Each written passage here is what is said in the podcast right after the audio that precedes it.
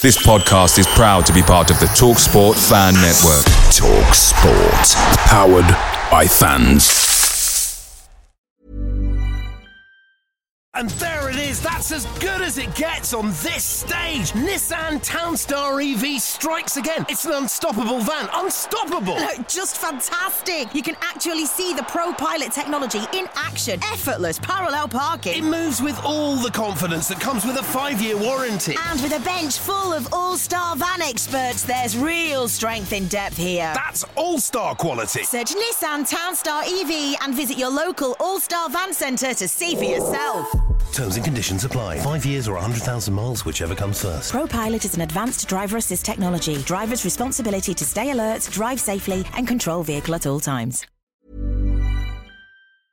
Hey guys, quick thing. The Talksport Fan Network is proudly supported by McDelivery, bringing you the food you love. McDelivery brings a top tier lineup of food right to your door. No matter the result, you'll always be winning with McDelivery. So the only question left to say is, are you in? Order now on the McDonald's app and you can get reward points delivered too. So the ordering today means some tasty rewards for tomorrow. Only via app at participating restaurants. 18 plus rewards registration required. Points only on menu items. Delivery fee and terms apply. See mcdonalds.com.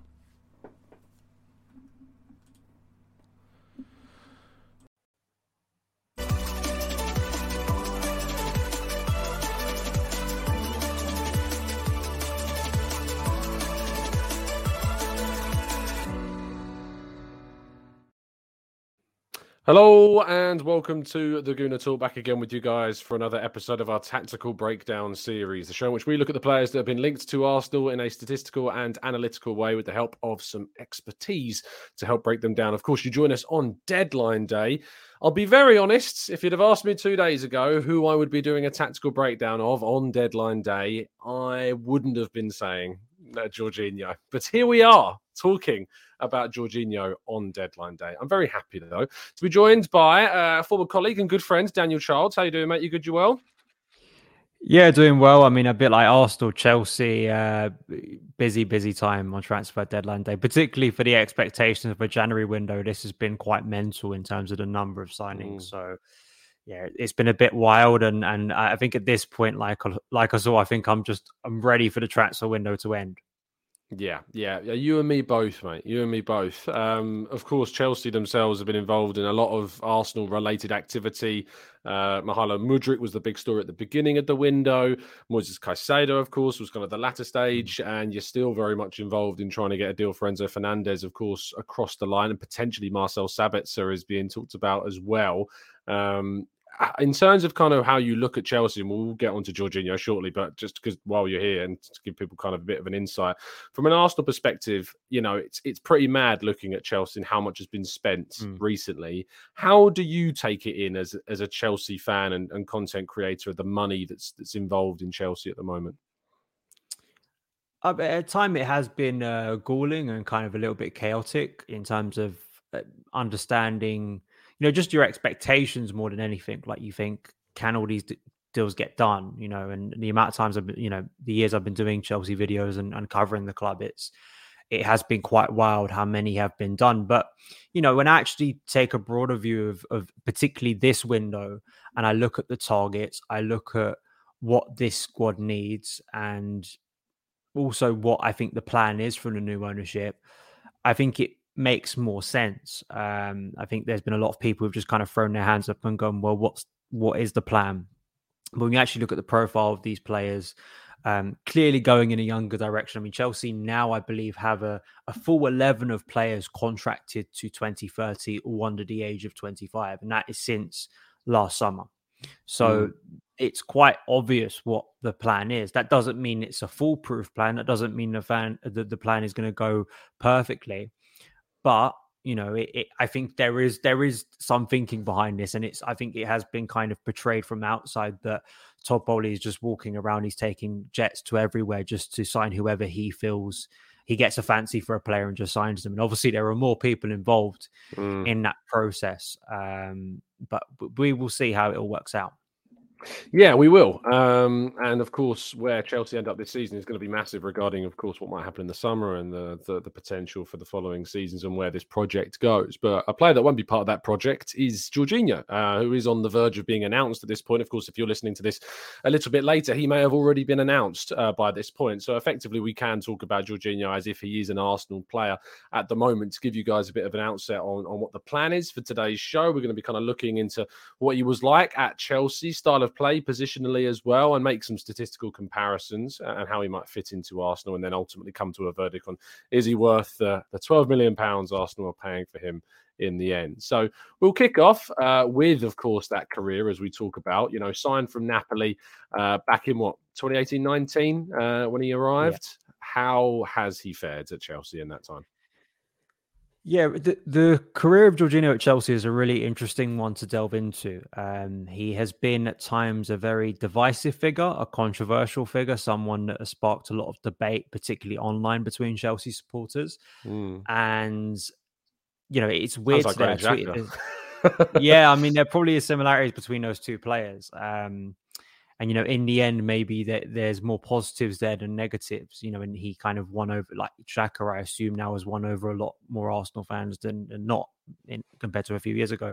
But I think with uh with Jorginho it, it's weird that it's all ended so abruptly because I think that there's more to say about Jorginho's legacy. But obviously, that's not for an Arsenal stream. That's for my own content that Chelsea oh. fans have been worst in, in with. But in, in the case of his career, he had a very challenging first year because he came in under Maurizio Sarri. I mean, that was the year when he could have gone to Manchester City. I think a lot of people expected him to. Mm. Uh, but Sarri coming to Chelsea effectively changed that. And then he comes in and, and kind of he, he starts well, but then when things start going wrong for Sarri, Jorginho is kind of leveled with that. And, and I think he dealt with a lot of harsh abuse, unfair abuse um, in that first season. And I think by the time Sarri left, there was kind of a feeling that, oh, is he just going to move on because he's kind of Sarri's player? But then he stays around for Lampard. Lampard uses him for majority of his first season, but then eventually gets phased out. And until Thomas Tuchel arrives, I think there was an expectation that Jorginho wasn't going to be around for much longer at Chelsea. He kind of served his purpose mainly under Maurizio Sarri, and also the fact that you know Chelsea maybe were looking to go in a more progressive and more so energetic way in central midfield, and, and Jorginho unfortunately was coming to represent a lot of our our bad tricks in central midfield, a lack mm. of balance that I'm sure this is stuff we will get to when we talk about his style of play. Is the flaws of Jorginho's game were there in 2018. They're still here in, and are probably more prominent in 2023. Um, they've always been there and they haven't gone away. But you know, you get into then his best run as a Chelsea player. And if, if you're an Arsenal fan, this is what you, you're probably looking at as kind of hope because when Thomas Tuchel comes in, he makes Chelsea a lot more defensively solid. He moves Jorginho back into a very protected role um, in the heart of our double six with Golo Kante mainly when we're looking at that Champions League winning run. And, and Jorginho gets the heights of performance in the Champions League that I don't think many Chelsea fans expected him to reach. And he's a massive part of that success. That same summer, he goes on to win the Euros of Italy and is stopped by the, you know, the spring, um, the autumn, sorry, of 2021 is, is very high. Mm. I have to say, since then, that there has been a decline in terms of, and, and I think this chart maybe shows that in, yeah. terms of his value reaching its peak in 2021, which is when I personally felt Chelsea should have sold him in that summer after the Champions League win. To now, when you will get good performances from Jorginho, you will get professional performances. He's, he's a very durable player. He is a player that unfortunately comes to represent a lot of the social media stuff we see in the sense that always extremes with Jorginho. He's either the best midfielder Chelsea have ever had, which is not true, yeah. or the worst midfielder Chelsea have or, or, or ever had, which of course is not true either. I think there is a balance with Jorginho to be had. Um, and I think it's for what, when we get to the end of this, is what Arsenal are looking to get out of Jorginho. Then I think if you're looking to get someone who's going to be in a, a very experienced member of your dressing room to offer you a short term solution isn't going to be someone you're going to build your midfield around, then then maybe that's what Jorginho will provide. But he's a, as I say, I mean, I I've wrote so many articles and made so many videos about Jorginho in his Chelsea career because he's such a an interesting figure to look around in terms of what Chelsea fans have thought about him. You know, I think if you'd speak to 10 Chelsea fans, you may get 10 different responses. Mm. Uh, you know, eh, but I, I feel that in the end, I think most Chelsea fans today mainly will reflect on his influence in the Champions League win and and, and think good guy, good character, uh, and you know wish him the best. Yeah, absolutely. Nice the reason why I got you on because I thought you would be the most balanced um, of people I could speak to on this. To be honest, so you know, it's it's it's obviously not the signing that I don't think necessarily people wanted, you know, especially when we've been linked to Moises Caicedo, um, uh, a player that obviously is doing really well in the Premier League, 21 years of age, on the up. Whereas you look at Jorginho, he's a player that is coming to the end. And obviously, there's also this dynamic between Arsenal and Chelsea that Arsenal have taken on a lot of Chelsea players in the past, although it's been two and a half years since that Willian deal being the last one. But then you've got, that's by the way, that's an impressive drink you've got there. That was ridiculous. sorry, yeah, liters, liters of water. liters yeah, of water there, ridiculous. I thought my got to stay refreshed. Massive, but yeah, you know, I mean, you got is... you got to stay refreshed watching Chelsea and trying to speak about Chelsea this season. You know, that's how you survive, Tom. Indeed, no, you need to. Hydration is going to be key. Um, but do yeah, I, have, no, I have to admit that that is that is water. By the way, that isn't any other like substance that looks like water to no, I'm sure it is. I'm sure it is. Um, but no, as, as, I say, like you know, Willian was the last one two and a half years ago. We've had players, of course, um, David Luiz, uh, Benayoun on loan, of course, another one, Petr Cech, and they've never really worked out. And this leads a lot of Arsenal fans to have a bit of a stereotype and a stigma about that that there's no chance any player that moves from Chelsea in the latter stage of their career can succeed. Now, for me, like he doesn't need to do. He's not coming in like Willian did when he signed to start games. You know, he's not coming in like Petr Cech did to start games. He's not coming in like David Luiz did to start games.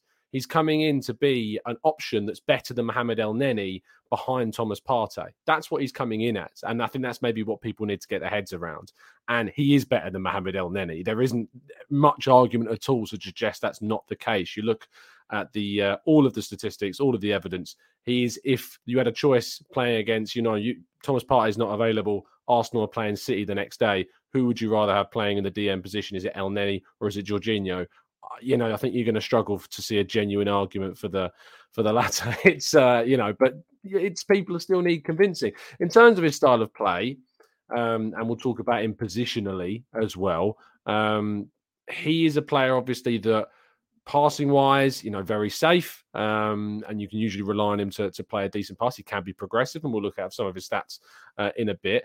Quite good in ter- he's quite quick in terms of how he's he's with the ball at his feet. Not so quick in terms of across the ground, but certainly I've seen plenty of clips of him, you know, taking on players in small spaces, working the small spaces really, really well.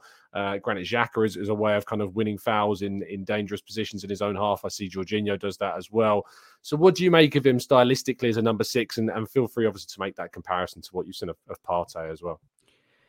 Yeah, I mean, I think that Jorginho, if you're looking at him to be a you know serious competition or someone that is going to be in the mold of Thomas Partey, you're you're looking in the wrong place. You know, this is not the player that is going to be protecting your defense in kind of the old-fashioned way of someone who's going to really physically dominate the opposition, someone who's going to cover a lot of ground at speed what Jorginho is best at is, is, when he's in control of the ball. You know, he his protection, the way you protect the defense with him is holding possession, which is something that Arsenal do pretty well. Um, it's him kind of those repetitive, you know, triangles, the way he picks up the ball from, say, defense or the goalkeeper. Um, it, it's all about bringing that sort of tempo. I mean, people to call it like metronomic, but you know, I've always liked the phrase, you know, regista, right? It's become kind of a hipster phrase, but you know, that regista in Italian means, you know, film, basically director, film director. Um, and, I think it makes a lot of sense for Jorginho at his best. Is you know he he is when you go back and watch some of his best performances, you can then see the way he's intricately threaded passes through. That you know it's maybe like the hockey assist, the pass before the pass. Mm. Um, I think he did a lot more of that in his early Chelsea years. Um, but you know, Jorginho at times as well can be a little bit more physical. Um, he can, I, I'm, I'm sure, as you'll show with some of the some of the stats, you know, at times he he can be good at intercepting, but he's also someone that is, you know, if there's someone I'm putting money on to get a yellow card, it's Jorginho because, as you've said, when when he does get bypassed, he, he can be bypassed ridiculously easy at times, and and that is one of the problems. Jorginho, you know, his best games for Chelsea came when he had a very, very dynamic and mobile player, one of the best midfielders in world football next to him, which was N'Golo Kante. Mm. And even if you, if I, would advise Arsenal fans go and watch some of Chelsea's earlier performances this season, like I, I think RB Salzburg away was a was a good demonstration of what Jorginho could do. Um, again, had legs round him, and Chelsea were playing the ball quite swiftly that night it's in those games where I'd say kind of flair, nice football games, um, where you know you're knocking the ball around. It isn't that physical. A team really isn't pressing him that high, and, and you know you've got control and a lot of territory. That's when Jorginho becomes, I think, a good player to have. And I think Arteta, particularly off the bench, if Arsenal winning a, a game two 0 you could see him very much come off the bench and provide a, a suitable and safe service in possession. Um, the the issue has always been for me is the other side of the game. Is in Jorginho does not provide for me the protection that I think in the Premier League you seriously need. And over 38 games, Jorginho has been found out consistently. And that, that doesn't mean he's an awful player, but it's just for what I think you need at this level. Jorginho does have some very serious flaws um, that on his worst days can be seriously exposed. Uh, and unfortunately, for a number of reasons, Chelsea's midfield and lack of N'Golo Kante being fit and not in, mm. you know, replacing has, has, meant that at times I think Jorginho has been isolated, and that's the one thing you don't want him to be because against very good opposition, he can be found out. But th- there's no denying you, you will find performances even this season where th- they haven't been as consistent, where he can be very, very solid in possession, and that's what always what you're going to get with Jorginho, I think. Yeah, absolutely. Um, and I think that's what Arsenal might need in the next six months because as they go towards trying to win a title, uh, you're going to need that experience. You're going to need professional performances in tough moments. If Partey is injured, you know, there is an argument. You know, I was very much on the round of saying, you know, Caicedo would have been great. Uh, Ibrahim Abamba was a potential alternative, who's an exciting young player as well. But if you're in a game, you know, that's, that's the make or break for your title chances, there is a really strong argument that being able to call upon someone who's been there, done it, you know, is in his, uh, is, is yes towards the end of his prime, if not already moving out of his prime years.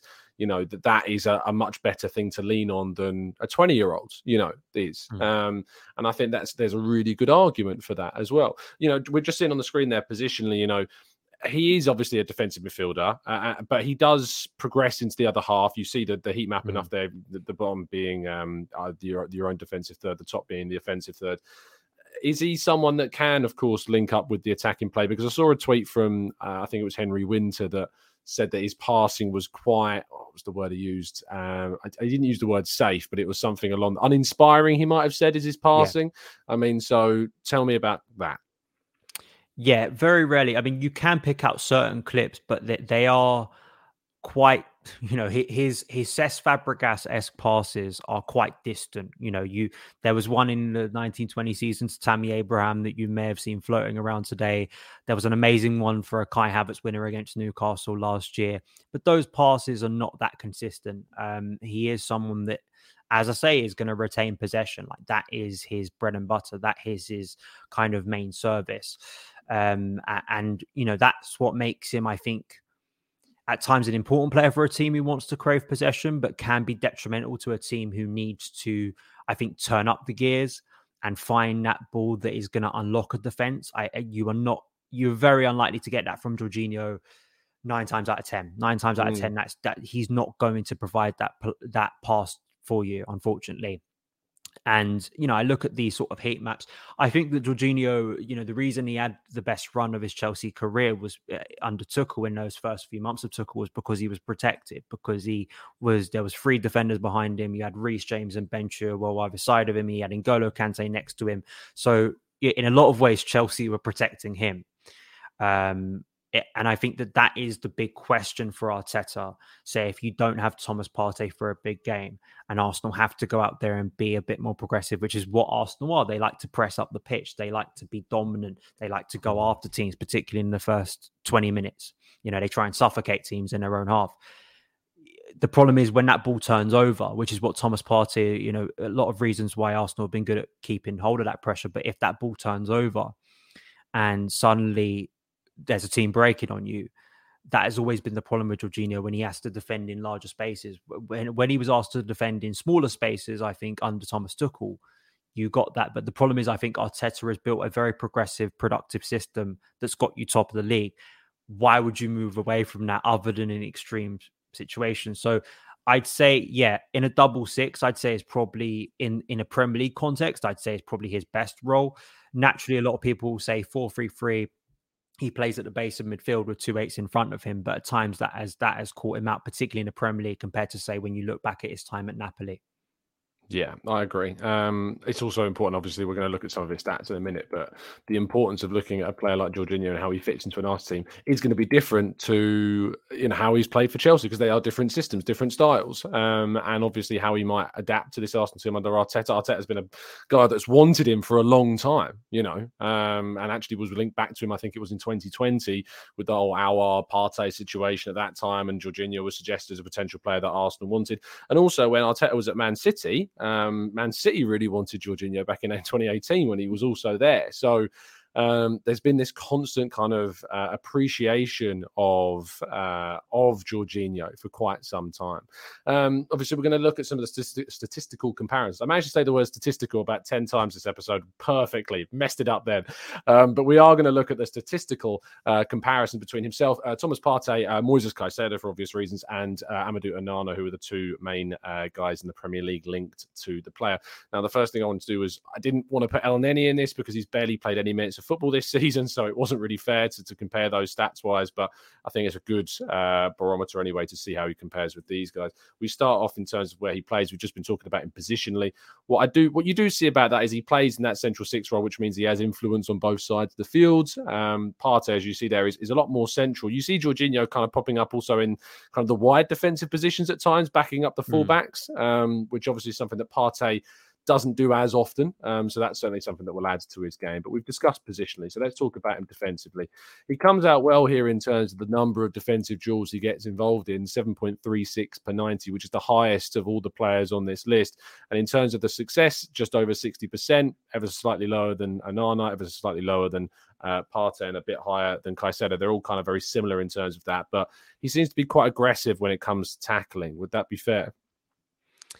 Yeah, I mean, he's someone that I think has to commit because of his limitations in mobility. He's not someone that is going to get done once and then thinks, well, my speed is going to be able to cover me. So he has to, if he goes in, he has to win the ball, uh, particularly in certain situations. So I think that that has always meant that he, as I say, has to be aggressive. And, you know, there are games, as I say, and, you know, I hate to sort of sound because I I'm interested in stats and, you know, I, mm. I don't want to sound like I'm being, um, sort of all Graham Souness about it, but I, you know, I, I, think that there is a case that there is more than meets the eye with these numbers uh, mm. in hmm. terms of, you know, if you were to watch Chelsea this season, you know, I, I, don't think as someone who, like myself who's watched every Chelsea game this season, yeah, I don't think you that the I don't these stats don't sort of um, speak to what I've been watching, right? Um, you know, and and I think that there, as I say, there are moments in games that are I think critical that probably these stats don't pick up. Now, that isn't to say, as I've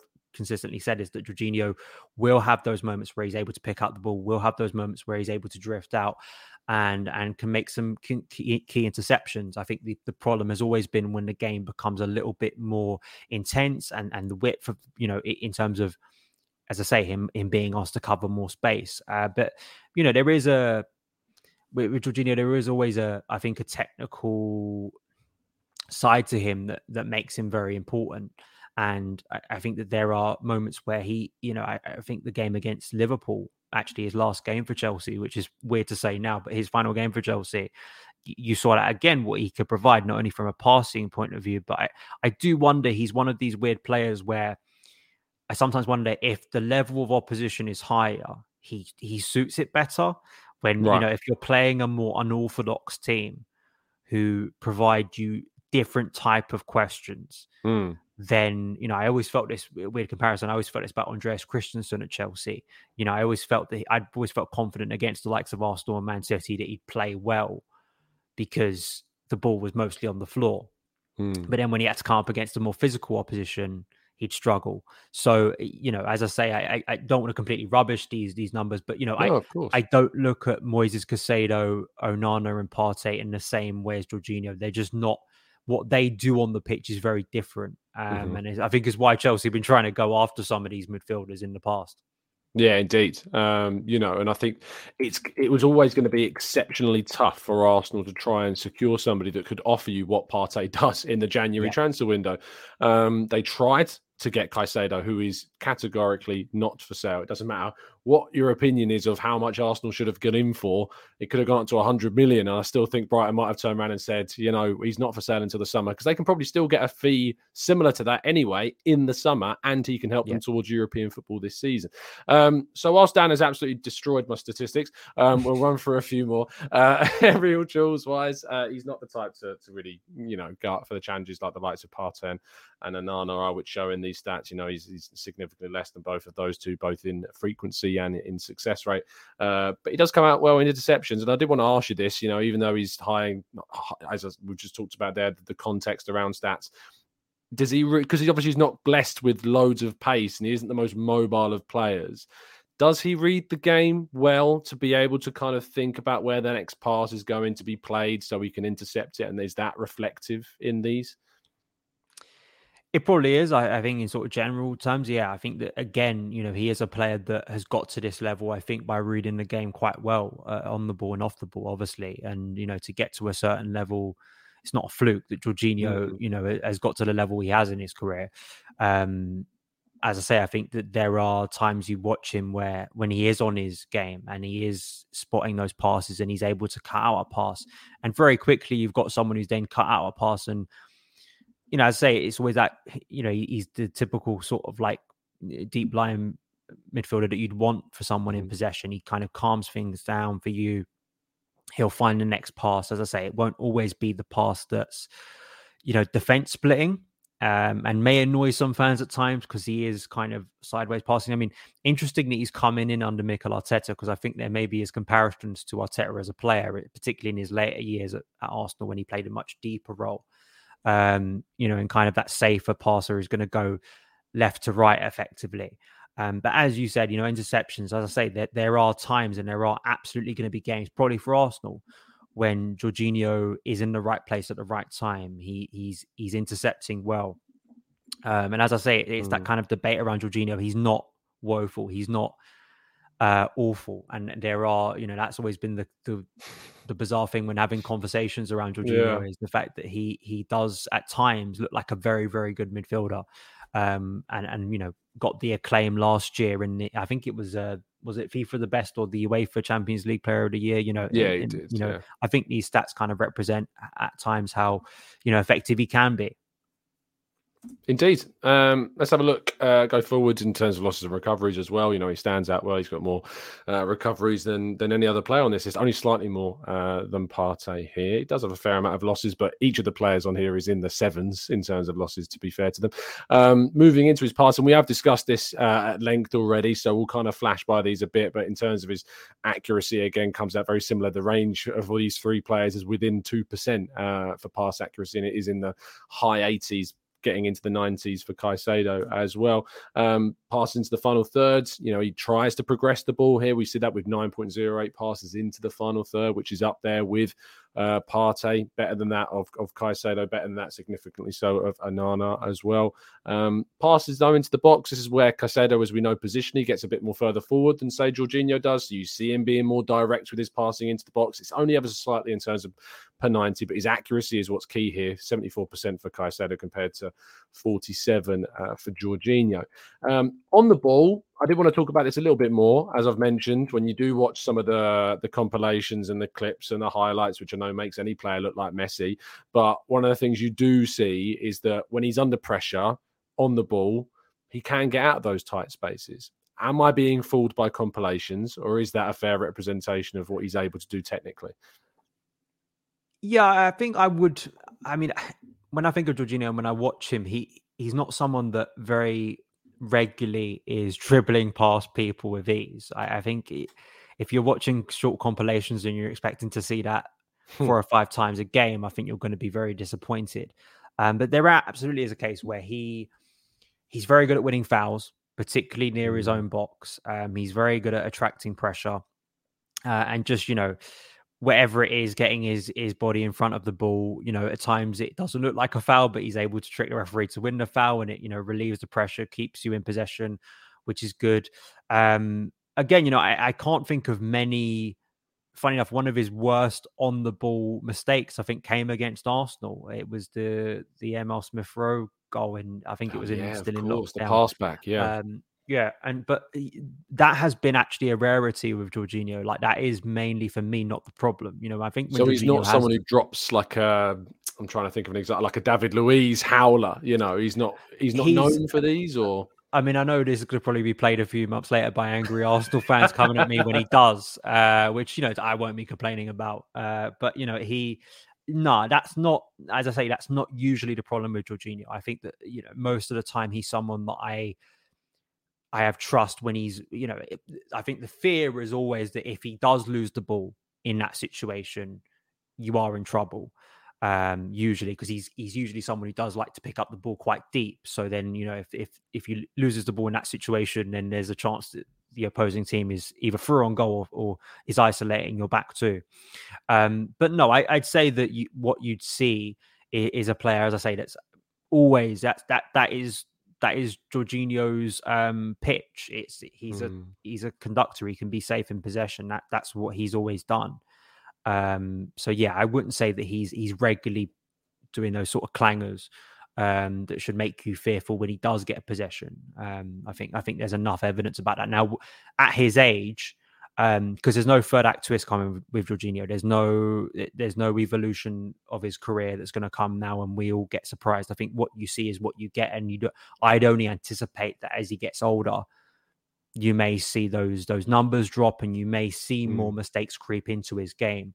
As I say, dependent on what Arsenal see Jorginho as, I think that's the key question. here, backup And, and is is what yeah, they see and him as. well, yeah. well, that's the thing, right? I think that you know, I don't know if you want to get to this question like now, but I Mm. think that that's what makes this deal a lot better. Um, you know, if if you look at him logically, if you just go, okay, he's a replacement for Mohamed Elneny, well, then it's an upgrade. And for Mm. 12 million in the current market, that ain't bad. And for what is it, an 18 month deal? yeah, with an know, option. Not, it's not the end of the world, is it? I mean, it, it's um. So if you look at him like that, I think he provides a serviceable to even better service for that. Um, you know, if you expect him to come in and, and be a serious, serious upgrade on what you have, and he, he's going to come into the first team and he's going to offer things that, you know, that are going to rival Thomas Partey, then I think you're going to be disappointed. So I think it's understanding what Jorginho is as a player and as a midfielder and what he excels at, which is on the ball, possession, keeping possession, what he doesn't excel at, which is off the ball, which is where he can be found out. Okay, lovely stuff. No, I appreciate the context. Um, doesn't tend to score too many goals unless he's given a penalty, um, and even then, you know, we've seen some moments from Jorginho. Yeah, I mean, I, I would say just this on on Jorginho's because I have seen you know people talk about his his penalty record. I actually did an article that people could find of the evolution of Jorginho's penalties earlier this season on Football.London.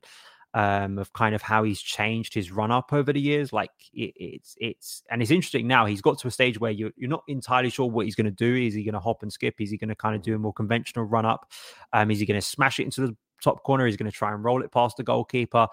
uh, he has been one of Chelsea's, you know, in, in terms of like numbers, he he's he's a really good penalty taker for Chelsea. I mean, I know that people will pick out the the bad penalty misses and stuff, but I think considering you know that that responsibility on his shoulders, particularly when Eden Hazard left, um, he's he's provided a consistent output of penalties. So I think if you get to a penalty shootout or you need someone to take a penalty, I always back Jorginho to probably do you a good job in, in that aspect. But no, he to expect him to, you know, when he is taking shots, uh, they're not very strong and they're usually inaccurate. Um, again, he isn't going to get that far forward, and and very rarely, I think. Trying to think of any goals he scored in open play for Chelsea. It's, against it's Arsenal, been- mate. yeah, there we go. Uh, we have to thank Bernd Leno for that one. Yeah, we do. Um, yeah, you know, as I say, it's it's it's very very rare because he doesn't, and and as you know, again, profile of midfielder, he doesn't get that far up the pitch Yeah. um, to provide that, and that's not really his. He has been his role at Chelsea. Um, so let's get to the verdict, and then uh, we're going to get to questions as well, chat box. So um, we should have time to take a few um, before we wrap up. I don't want to take up too much of Dan's time. Um, so verdict: ten million pounds rising to 12 with add-ons 18 month contract the move is designed to be a replacement in the short term for Mohamed Elneny's injury um, what do you make of it I mean, I, I think it's a good deal from Chelsea. I think getting money for Jorginho before his contract runs out is just a, a no-brainer at this mm-hmm. point. Mm-hmm. Um, you know, we I I mean, I would have cashed in on him as I've already said, you know, in 2021 when I think Chelsea could have got about 60 million for him, but that's not been the way it's worked out. Um, and I think it's a, it for Chelsea, it's it's a signal of revamping the midfield. I think for you know, it's, it's one of those deals where I think for both parties they can be happy at this, right? I think that they can for Arsenal, it gives them the player they've wanted. Okay, it's not it's not the perfect player. It is a bit of a compromise. You know, I, I do think going from Moises Caicedo to Jorginho is is quite a weird yeah. turn. If I'm being yeah. honest, like I think yeah. that you know, I don't mean to start beefing, but I think if Chelsea would have done that, I think people would have been going, you know, what's the plan? You know, there's no plan mm-hmm. in terms of profiling.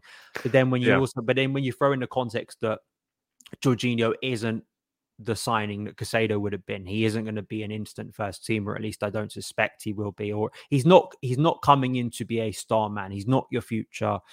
Um, you're hoping that, as I say, he's going to offer you for the rest of this season and maybe into next season a little bit of experience when you need it. The Europa League is is kicking back into gear soon, so you're going to need rotational options for that. So. Mm in in that sense, and I think that's where Jorginho could thrive actually, because he's always been better for me in, in European competition for Chelsea.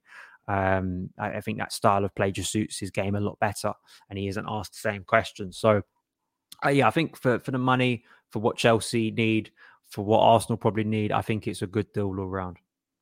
Yeah, I agree with you. I think it's very honest comment, to be honest. No, I don't think you're beefing at all. Um, and I think because obviously there's a lot of questions in the Arsenal fan base about why. I, I have my understanding as to why they've done this. You know, I think what this deal does is it enables Arsenal to still go for that transformative midfielder in the summer.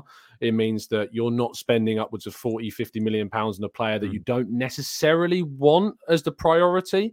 When, say, Arsenal are pushing heavily for Declan Rice in the summer, the interest in Moises Caicedo won't decrease. You know, Arsenal will be there probably with Chelsea trying to battle it out for the player in, in the summer.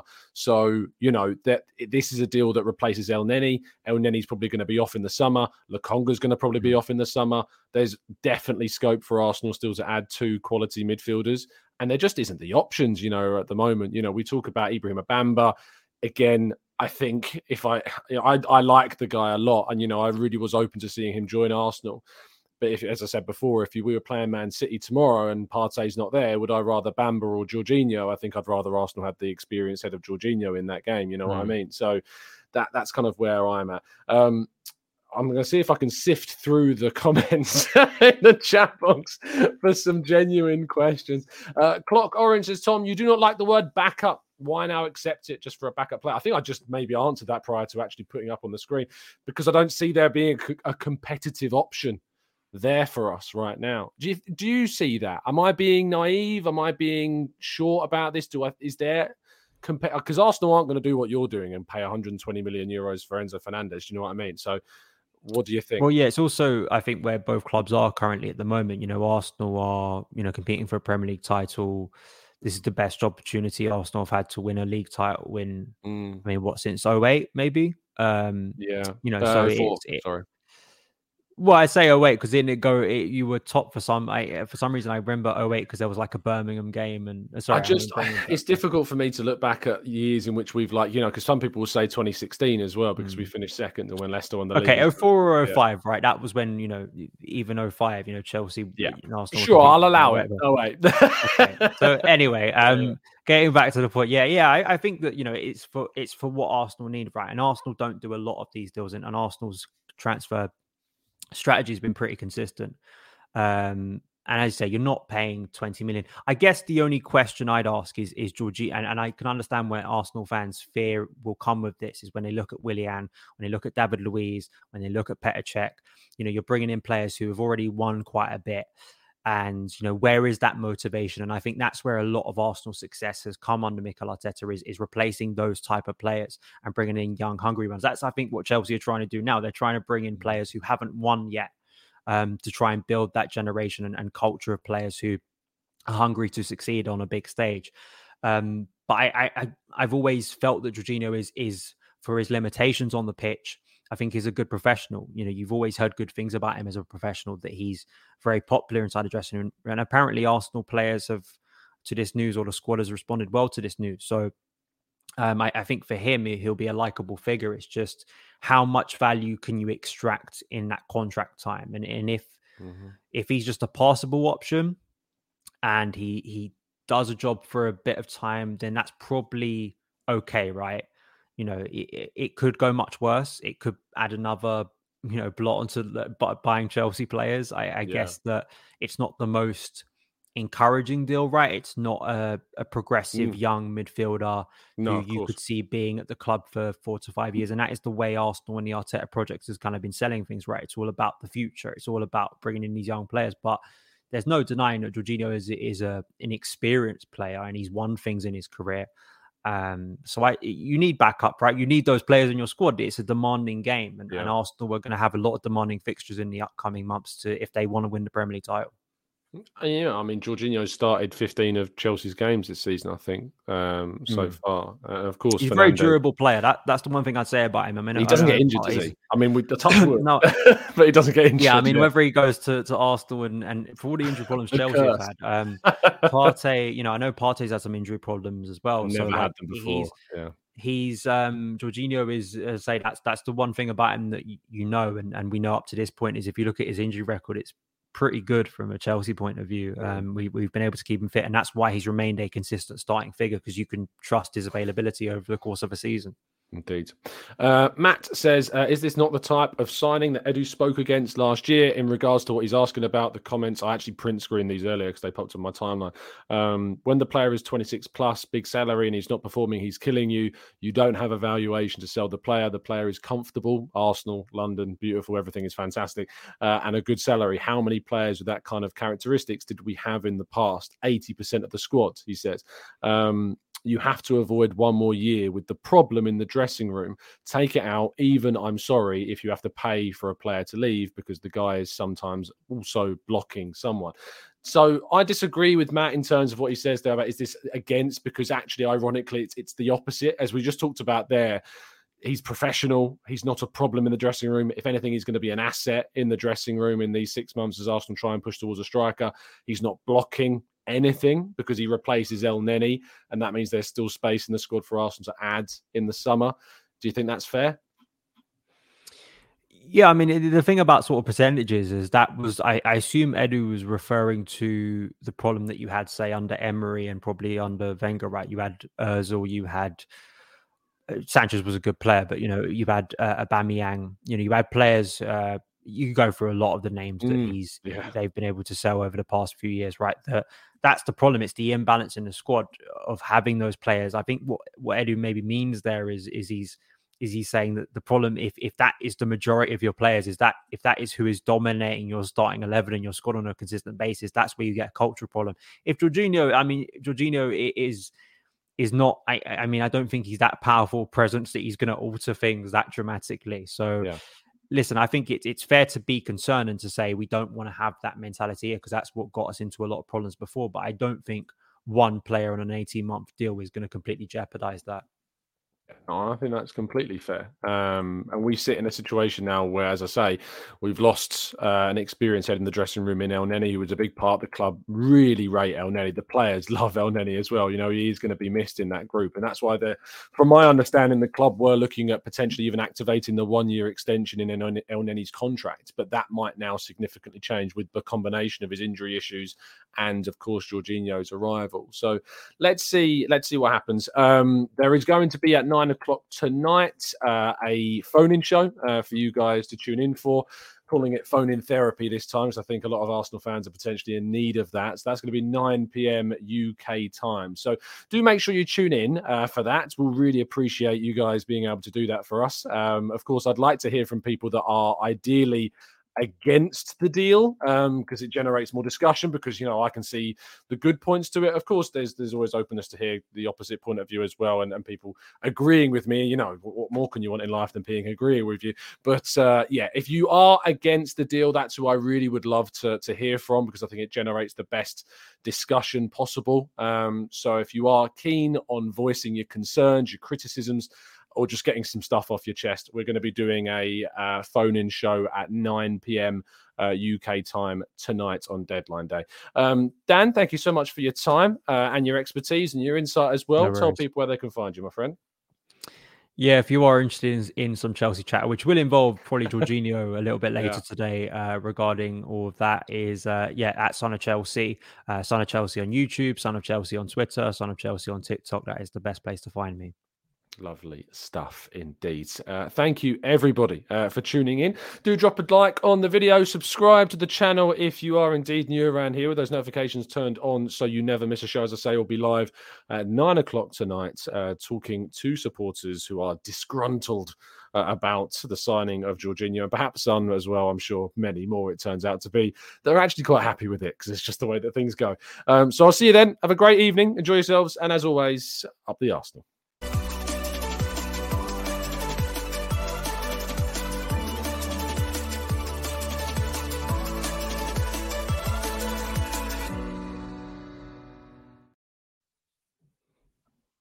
It's the 90 plus minute. All your mates around, and you've got a McNuggets share box ready to go, and you know a late winner's coming. Your mate's already got booked for a double dipping, and you steal the last nugget, snatching all three points. Perfection. Order now on the McDonald's app for your McDelivery. You in? At participating restaurants 18 plus, serving times, delivery fee and terms apply. See McDonald's.com. And there is. That's as good as it gets on this stage. Nissan Townstar EV strikes again. It's an unstoppable van. Unstoppable. Just fantastic. You can actually see the Pro Pilot technology in action. Effortless parallel parking. It moves with all the confidence that comes with a five-year warranty. And with a bench full of all-star van experts, there's real strength in depth here. That's all-star quality. Search Nissan Townstar EV and visit your local all-star van centre to see for yourself.